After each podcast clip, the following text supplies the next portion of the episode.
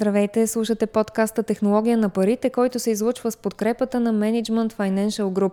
В този епизод ще говорим за альтернативите на банковите депозити и инвестиционни възможности за българските потребители. В условия на нулеви лихвени проценти и практически отрицателна доходност за повечето банкови спестявания, все повече българи търсят альтернативи за защита на заделените средства и формиране на благоприятна доходност. Такива могат да се намерят както в традиционната финансова индустрия, така и в финтех сектора.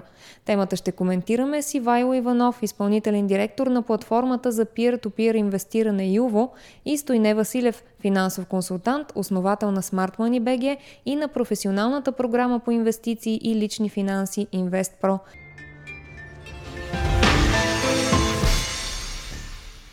Здравейте! Здравейте! Здравейте! Стойне да започнем с общата картина. Към края на юни сумата на депозитите в банковата система достига 96 милиарда и 770 милиона лева, годишен ръст от 12,1%. Депозитите само на домакинствата са в размер на 63 милиарда и 790 милиона лева. Защо въпреки рекордно ниските нулеви лихви по депозитите, българите продължават да трупат пари в банките? Това се дължи най-вече на народопсихология. Ние сме свикнали да си държим парите в банки и въпреки инфлацията, която сега се засилва, въпреки нулевата доходност, дори отрицателна за по-големите суми, ние продължаваме да държим пари в банки и това е някакси инерция от миналото. И хората не се замислят за доходност, по-скоро търсят сигурност, дали е реална или някаква иллюзорна без да се интересуват толкова от доходността и те не виждат парите, които инфлацията бавно, но сигурно яде. Така че и да търсим причини защо това се случва, не мисля, че има смисъл. По-скоро да гледаме фактите. Наистина факта са близо 64 милиарда лева са парите на домакинства. Те се увеличават.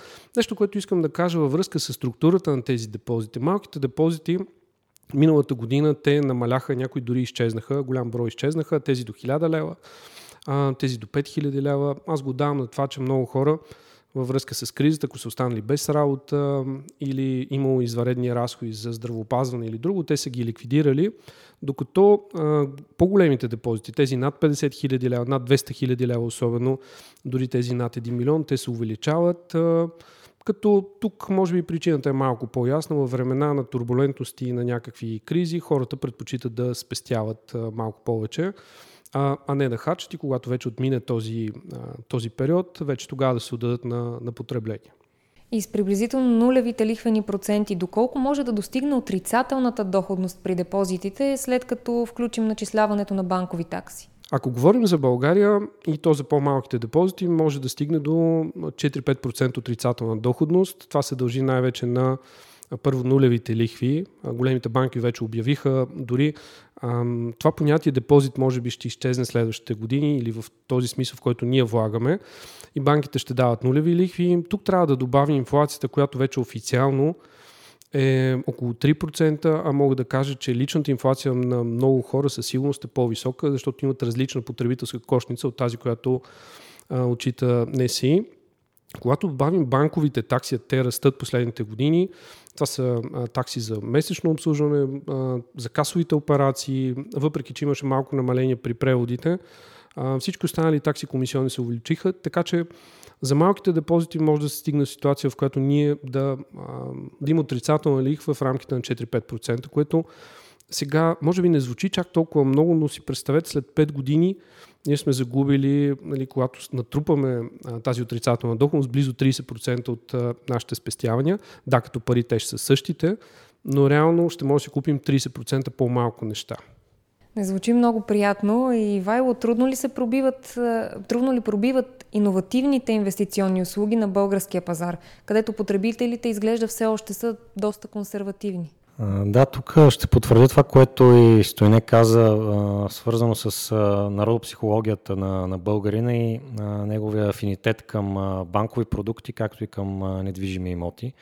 така че на този фон една иновативна инвестиционна схема е сравнително по-трудно за проби, да пробие в България, отколкото в Европа, но въпреки това ние сме виждали така доста добри примери за, за, това, за това нещо. А, смятам, че психологията а, е функция на изцяло на времето да бъде променена и а, такива така, сигнали се забелязват вече. Един успешен пример именно е Юво. Ще маркирам първо накратко част от альтернативите на банковите депозити, за които ще стане въпрос в хода на това издание. Взаимни фондове, ETF-и, структурирани депозити, доброволни пенсионни фондове, краудфандинг платформи, застрахователни продукти с инвестиционен елемент и все по-атрактивното в последно време peer-to-peer инвестиране, каквото именно предлага Юво.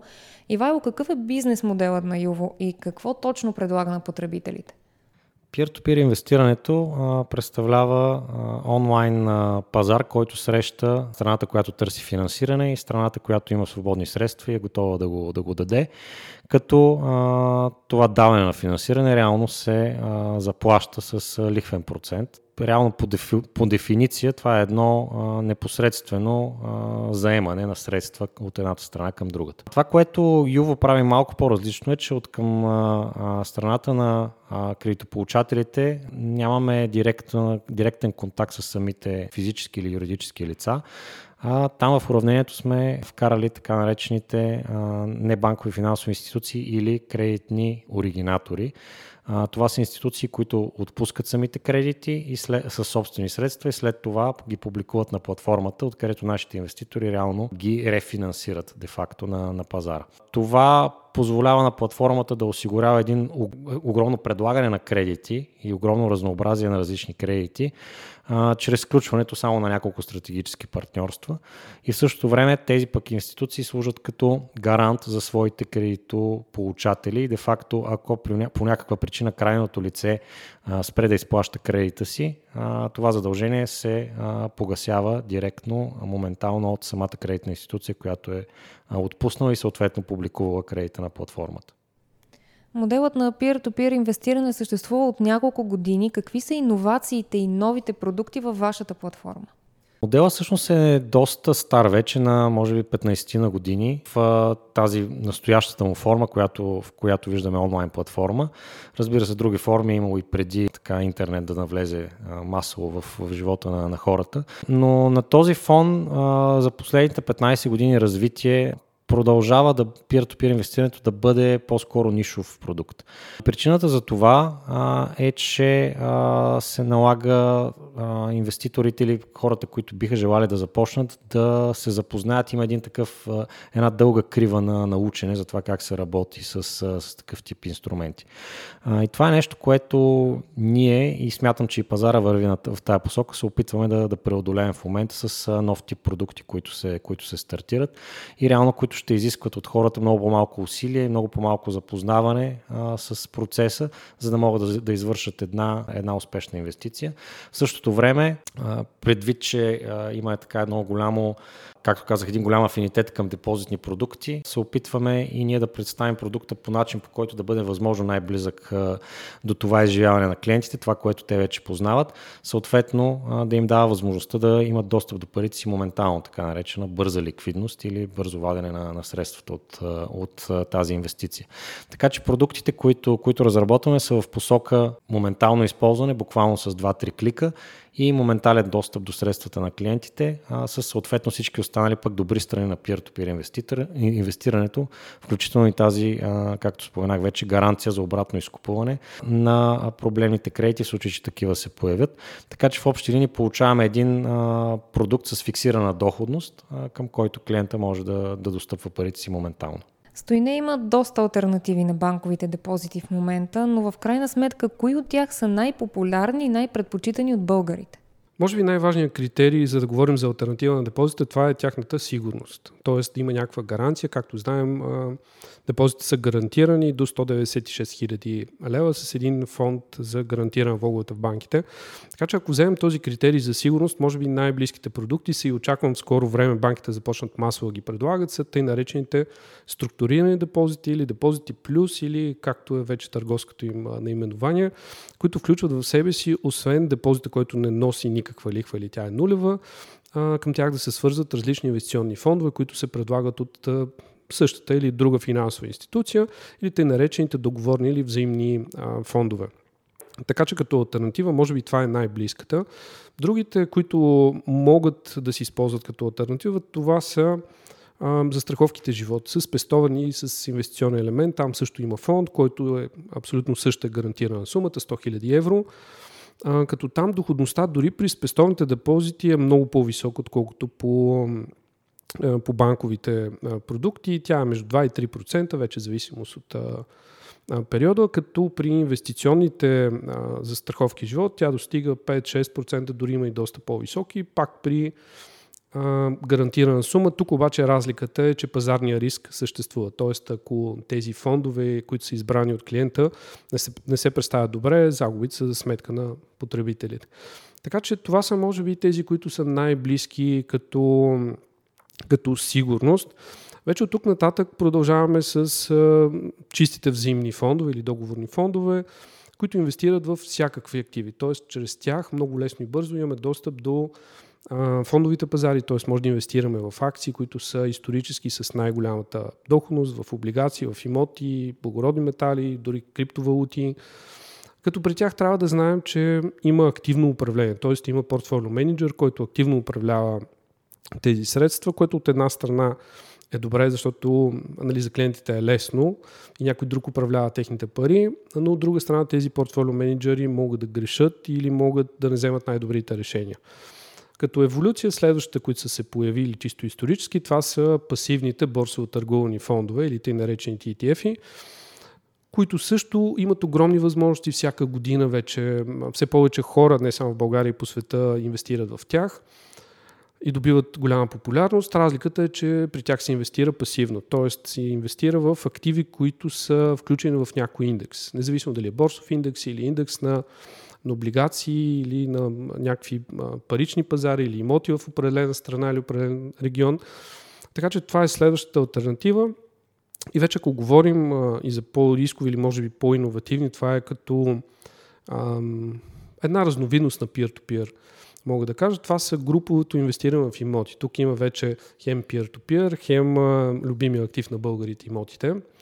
Ам, при тях могат да се инвестират в различни а, активи, в различни имоти в страни като Естония, там са повечето, които са регистрирани в Европа, в Румъния, в, има и местни в Германия, Австрия. Като интересното е, че там инвестираме конкретно в различни а, проекти, и всеки може да си избере, да разгледа а, имота и да инвестира съответно в а, този имот, като има възможности за по-краткосрочни инвестиции, няколко месеца, а и също и стига до няколко години и може да печелим по два начина. Чрез отдаването под найем, т.е. както класически печелим от един имот, така и чрез капиталовата печала, т.е. увеличението на цената на този имот, когато се продаде. Така че това са по-класическите и малко по-инновативните альтернативи на банковите депозити. Вече това, което каза Ивел, трябва да, да си напишем домашното и да разберем как работи съответния продукт, за да имаме по-голяма, по-голямо разбиране и по-голяма сигурност за нас самите, когато инвестираме и да знаем как да действаме при различни ситуации, които се случват на пазара. Каква доходност могат да донесат различните альтернативи и при коя всъщност съотношението риск-доходност е най-благоприятно за инвеститорите? Това е трудно да се каже, защото има една графика, която показва, че има пряка връзка между риск и доходност. Толкова, тоест, колкото по-рискова дадена инвестиция, толкова по-голяма и очакваната, но не гарантирана доходност. Така че всеки трябва да избере инвестицията, която му пасва на неговия рисков профил. Т.е. ако търси по-низко рискова инвестиция, съответно доходността ще е по-ниска. Ако има допълнителни защитни елементи или гаранции, това също е благоприятно и намалява риска значително. Ако платформата, която използва е така с по-дълга история, с по-добра репутация, ако има някакви обществени или някакъв обществен фонд, който гарантира тези средства, това също намалява риска, но навсякъде има всички инвестиции са свързани с някакъв риск.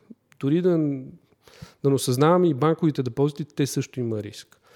Така че всеки да си избере на база на рисковия профил, абсолютно всяка институция, която а, искат да инвестират, първо прави един такъв рисков профил. Всеки може да види на база не само на собственото му разбиране, а и на база на малко по-обективни критерии, какво е нивото на риска, което може да поеме.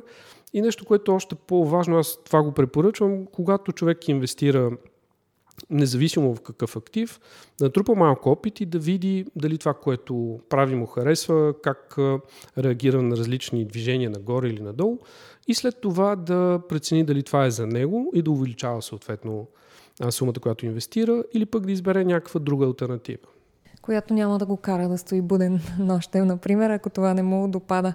Ивайло, каква доходност могат да формират потребителите в платформата на Юво?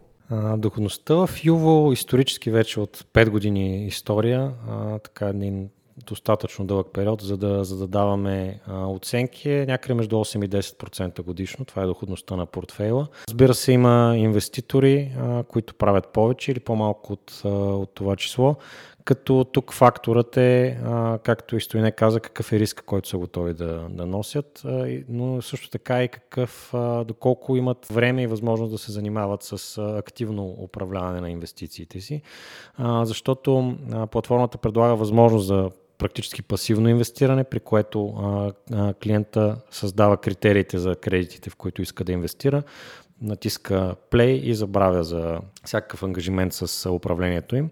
А, има и такива инвеститори, които предпочитат да подбират а, кредит по кредит, да инвестират ръчно, имат свои системи, свои идеи за това как да определят в какво да инвестират.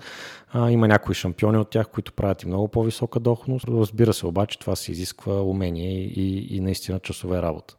Тоест това е доста гъвкав начин на инвестиране. Абсолютно да. Масата инвеститори предпочитат да използват неговата пасивна страна, т.е. да, както казах вече, да създадат своите критерии, да си гледат всеки ден имейла с показването каква доходност са изкарали през, през последния период.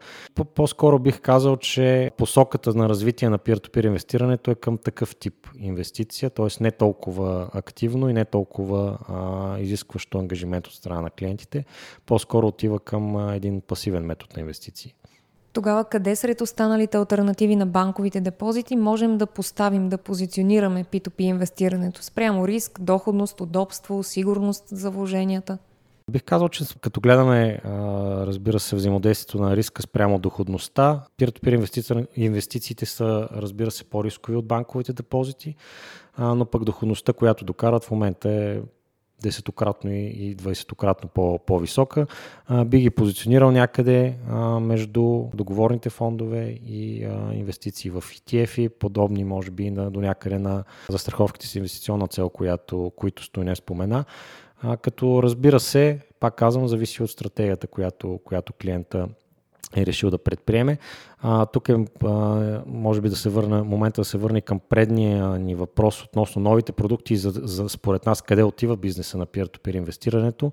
А, те ставайки и бидейки по-лесни за използване, съответно позволявайки по-добра ликвидност на средствата и а, намалявайки значително риска и гонейки една, едно предложение за фиксирана доходност на клиентите, те разбира се стават и с малко по-ниска доходност. Т.е. колкото по-малко рискови стават, а, доходността най-вероятно ще, ще падне до нива от около 4, 5, 6%, което отново, предвид предложенията на пазара, е изключително добро предложение.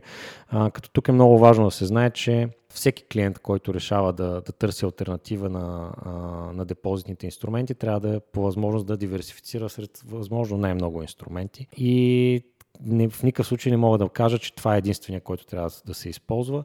При всички случаи смятам, че трябва клиента да, да може да, да разпредели средствата си в различни а, инструменти, за да бъде сигурен, че доходността, която постигне, ще бъде положителна и ще бъде максимално добра.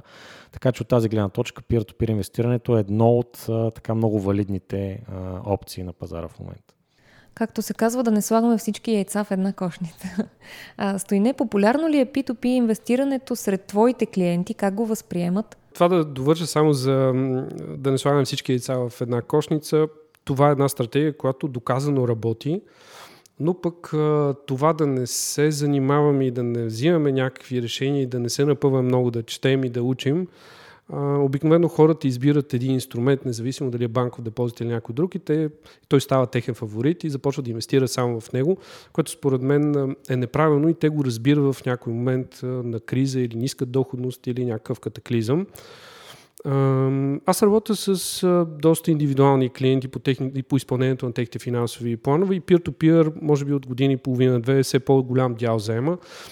Първоначално повечето започват доста плахо, с малки суми, може би 500-600 до 1000 лева, вече след това разбират изграждат си собствена стратегия, независимо дали е автоматична или ръчна и постепенно увеличават сумите, диверсифицират в различни оригинатори, в различни платформи.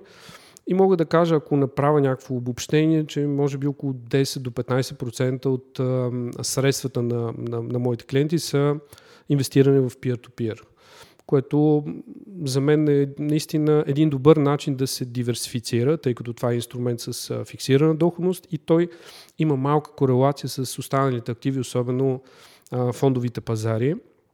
Така че за мен това наистина е един добър инструмент, но пак това да стане след запознаване как точно работи, след четене, избор на добра стратегия, която да се напасва към ситуацията не на пазара, а към конкретна ситуация на отделния човек, защото няма как да има универсални продукти за всеки, а да се изберат подходящите за тях.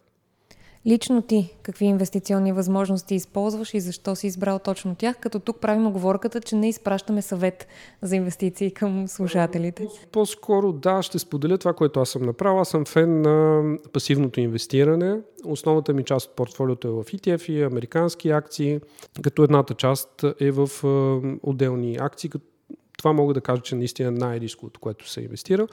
И тези всички пасивни инвестиции представляват около 80% от моето портфолио. Останалите 20%, тъй като и работата ми е свързана с това, са много разнообразни. Имам и в peer-to-peer, и в тези краудфандинг платформи за инвестиране в имоти, в зимни фондове, в по-рискови акции, в ETF-и, парцели, имоти.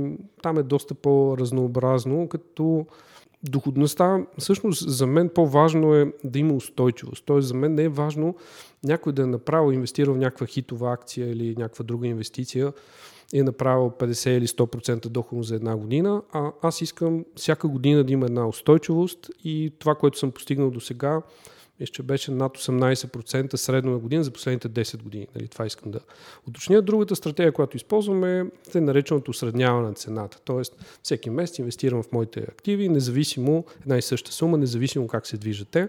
Това също им помага да постигне такава устойчива доходност, което обаче трябва да кажем, че като цяло намалява доходността, тъй като ако се инвестира една голяма сума в началото, ефекта би бил по-голям, но пък значително намалява риска. Така че това, което инвестирам, са предимно пасивни инвестиции. Основната част, другите са по-активни, използвам по-активна стратегия. Интересното, може би, за слушателите е, че за тези 20% по-активните, ми отива 95% от времето за управление, докато за пасивните отделям не повече от половин час на, седмица или един-два часа на месец. Така че това също е важно. Колко време може да отделяме, когато инвестираме в даден актив. Ивайло Юво има клиенти в 100 страни по света. Какво е мястото на България в бизнеса на компанията? Какво показват данните за нашия пазар? България ние продължаваме да го смятаме за един от домашните ни пазари. От тази гледна точка има доста голям процент българи на платформата. Може би в момента са около 30-35% инвеститорите, които идват от, от България. От гледна точка пък на кредитите, които предлагаме, там дела на българските кредити, т.е. тези отпуснати в България е над 50%. Така че България се оказва а, така една а, интересна, а, интересен казус и кейс стъди за това, че а, с постоянство може да се промени а, конъюнктурата и ситуацията на, на, съответния, на съответния пазар. Юво Груп обаче е регистрирана в Естония, една от страните, които първи отвориха вратите си за иновациите в финансовата индустрия и осигуриха благоприятна среда. Успява ли България да настигне Естония в тази област? Смятам, че да. Когато стартирахме проекта преди вече 5 години, всъщност и проучванията по него пък течаха от доста преди това, възможностите и регулаторния реално поглед над бизнеса беше един от основните рискове, които трябваше да, да, така да квалифицираме. И тогава решихме, че единствените регулации, регулатори с опит върху, върху третирането на този тип бизнеси бяха в Естония и в Великобритания към този момент. Съответно избрахме Естония, като в този момент всъщност защо го предпочетахме и пред България беше и казуса с Юбър, ако си спомняте, който беше изгонен от България в по, по не съвсем а, а, определени критерии в сравнение с регулациите, които те имат в а, други държави. Така че от тази гледна точка малко се пооплашихме, но в последствие, след като бизнеса ни продължаваше да расте, в последните години, както казах, българите и българския пазар започва да и, и през цялото време е заела много сериозен процент от, от клиентите ни. Съответно сме привличали интереса на българските регулатори сме си говорили с тях и с Комисията по финансов надзор и с Българската народна банка. И, при всички, и във всички дискусии сме получали едно много добро и приятно разбиране за това какво представлява бизнеса, за това как точно работи, какви са рисковете и какви са регулациите, под които той трябва да попадне. Така че в момента мнението ми по-скоро е положително за, за това и смятам, че такъв бизнес може съвсем спокойно да бъде организиран и, бъде, и да бъде регулиран в България. Как повлия пандемията от COVID-19 върху интереса към продуктите на Юво? Пандемията, както в а, всеки друг от а, инвестиционните пазари, се отрази шоково в първите месеци на, на peer-to-peer лендинга. А, ние забелязахме а, отлив на инвестиции между 20 и 25%, което, за да дадем перспектива, обикновено ние растем с по между 5 и 10% на месец и изведнъж получаваш спад с 25% в рамките на, на няколко седмици. А, така че а, определено се усети шоково. А, средно пък за пазара този спад беше някъде между 30 и 40% в рамките на, а, пак казвам, това е обема инвестиции в рамките на съответния месец. Тук говорим за март месец миналата година, когато започнаха да се обявяват а, локдауните, като този спад продължи в някъде около 2 месеца и половина. След това започна а, постепенно отново да се, а, да се повишава обема на инвестиции и до края на, реално до края на миналата година а, спада беше напълно възстановен и сега сме в доста добри, много над кризисни нива и реално тази година 2021 до сега е най-силната в историята на, на платформата. Така че бих казал, че възстановяването вече е факт и че а, кризата имаше един отрезвителен ефект на пазара а, като цяло. Поизчисти някои а, платформи с недостатъчно добри контроли на риска и недостатъчно стабилни критерии за това какви а, компании, какви кредити достъпват а, до техните пазари а, и останаха играчите, които, които правят due diligence по правилния си начин. Разбира се, а, винаги ще има компании и кредитни оригинатори, съответно кредитополучатели за тях, които не могат да погасят задълженията си. Това е част от, от бизнеса. Но всяка от платформите, които все още е на пазара и продължава да расте, а, прави максималните усилия това да го контролира. Стой, не виждам, че си съгласен. Да, да, също наблюдавах това и ми беше интересно за данните, нали, че спада на пазара с тези общо 30%. След това възстановяване. Също гледах данни, мисля, че Юво в сравнение с останалите P2P а, платформи има най-бързото възстановяване някаква класация, не знам дали е така. А, така че това беше, пък и другата гледна точка от трезвяването на пазара, наистина имаше а, платформи, оригинатори, които имаха проблеми. И това беше едно изчистване. Между другото, всеки един бизнес, предполагам, че Ивайло ще съгласи, трябва да мине през такъв период. През някаква криза, за да се види кое наистина работи, кой бизнес модел работи, коя оценка на риска и система работи.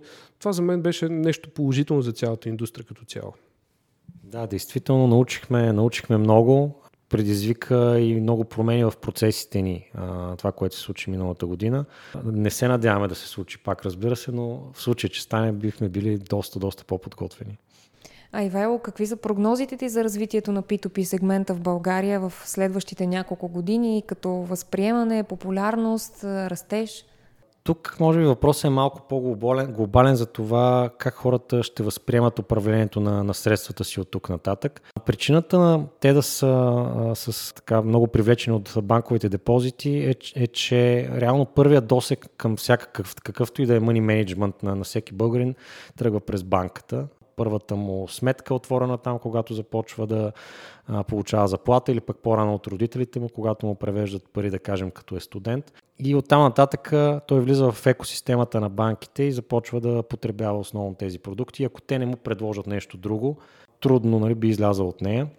А, сега с новите, за новите поколения това не е така. Техният досег до пари започва много по-рано с а, апликации и а, електронни портфели в техните телефони. Те започват да си разменят пари на доста по-ранна възраст. А, съответно, първат, първият им досег до инвестиционни продукти би станал по-скоро в тези, през тези канали, отколкото през, през традиционните банки.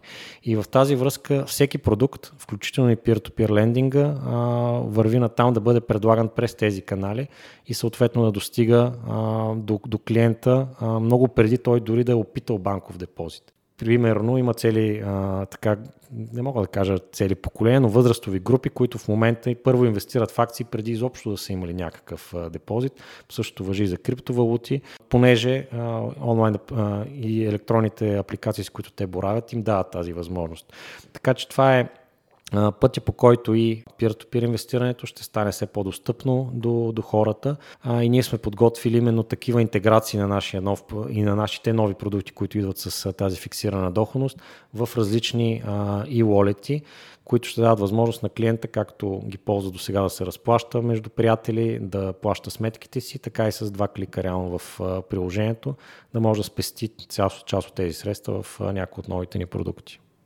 Остава ни малко време в края на разговора, но тъй като говорим за альтернативите на банковите депозити от гледна точка на домакинствата, но стоине какво може да направи бизнесът, за да защити и увеличи спестяванията си? При бизнеса ситуацията е малко по-различна. Там принципите, които действат при личните финанси и финансите на домакинствата, не винаги могат да се приложат. Тоест една добра практика да заделят някакви средства. Много от бизнеси са свързани с оборотни пари, които трябва да се влагат в бизнеса още следващия месец. Така че там ситуацията е различна. Как бизнеса да си защити, за съжаление, ние го виждаме от статистиката на БНБ, голяма част от бизнеса продължава да си държи парите в банки, някои си държат и на каса, което е още по-странно. Едно добро управление на риска е нещо, което трябва да започнат. Много от бизнесите, говоря за малките и средните по-скоро, които имат пък значителна част от общия обем на депозитите, нямат финансист. Те имат счетоводител или външна фирма, която води счетоводството, но нямат човек, който да управлява точно тези парични потоци, да решава къде могат да се използват тези средства, да направи един добър финансов план, а в сегашната ситуация най-добре е да се инвестира в реални активи. При бизнеса това е сравнително лесно. А, в машини, оборудване, които да се използват по-нататък за генериране на средства, да не се държат в банки и да се обесценяват. И нещо, което пък с бизнесите, с които работя, е да имат все пак някакви заделени средства за да преодолеят тези по-тежки периоди, в зависимост вече от техния бизнес модел. Много благодаря и на двама ви за този разговор. Вярвам, че сме били полезни и интересни на нашите слушатели. За мен със сигурност беше така. Ще се радвам пак е, да общуваме заедно на такива важни теми, като в случая альтернативите на банковите депозити и как можем да защитим спестяванията си в е, такава среда, в която се намираме. Благодаря ви много. Благодарим. Благодаря.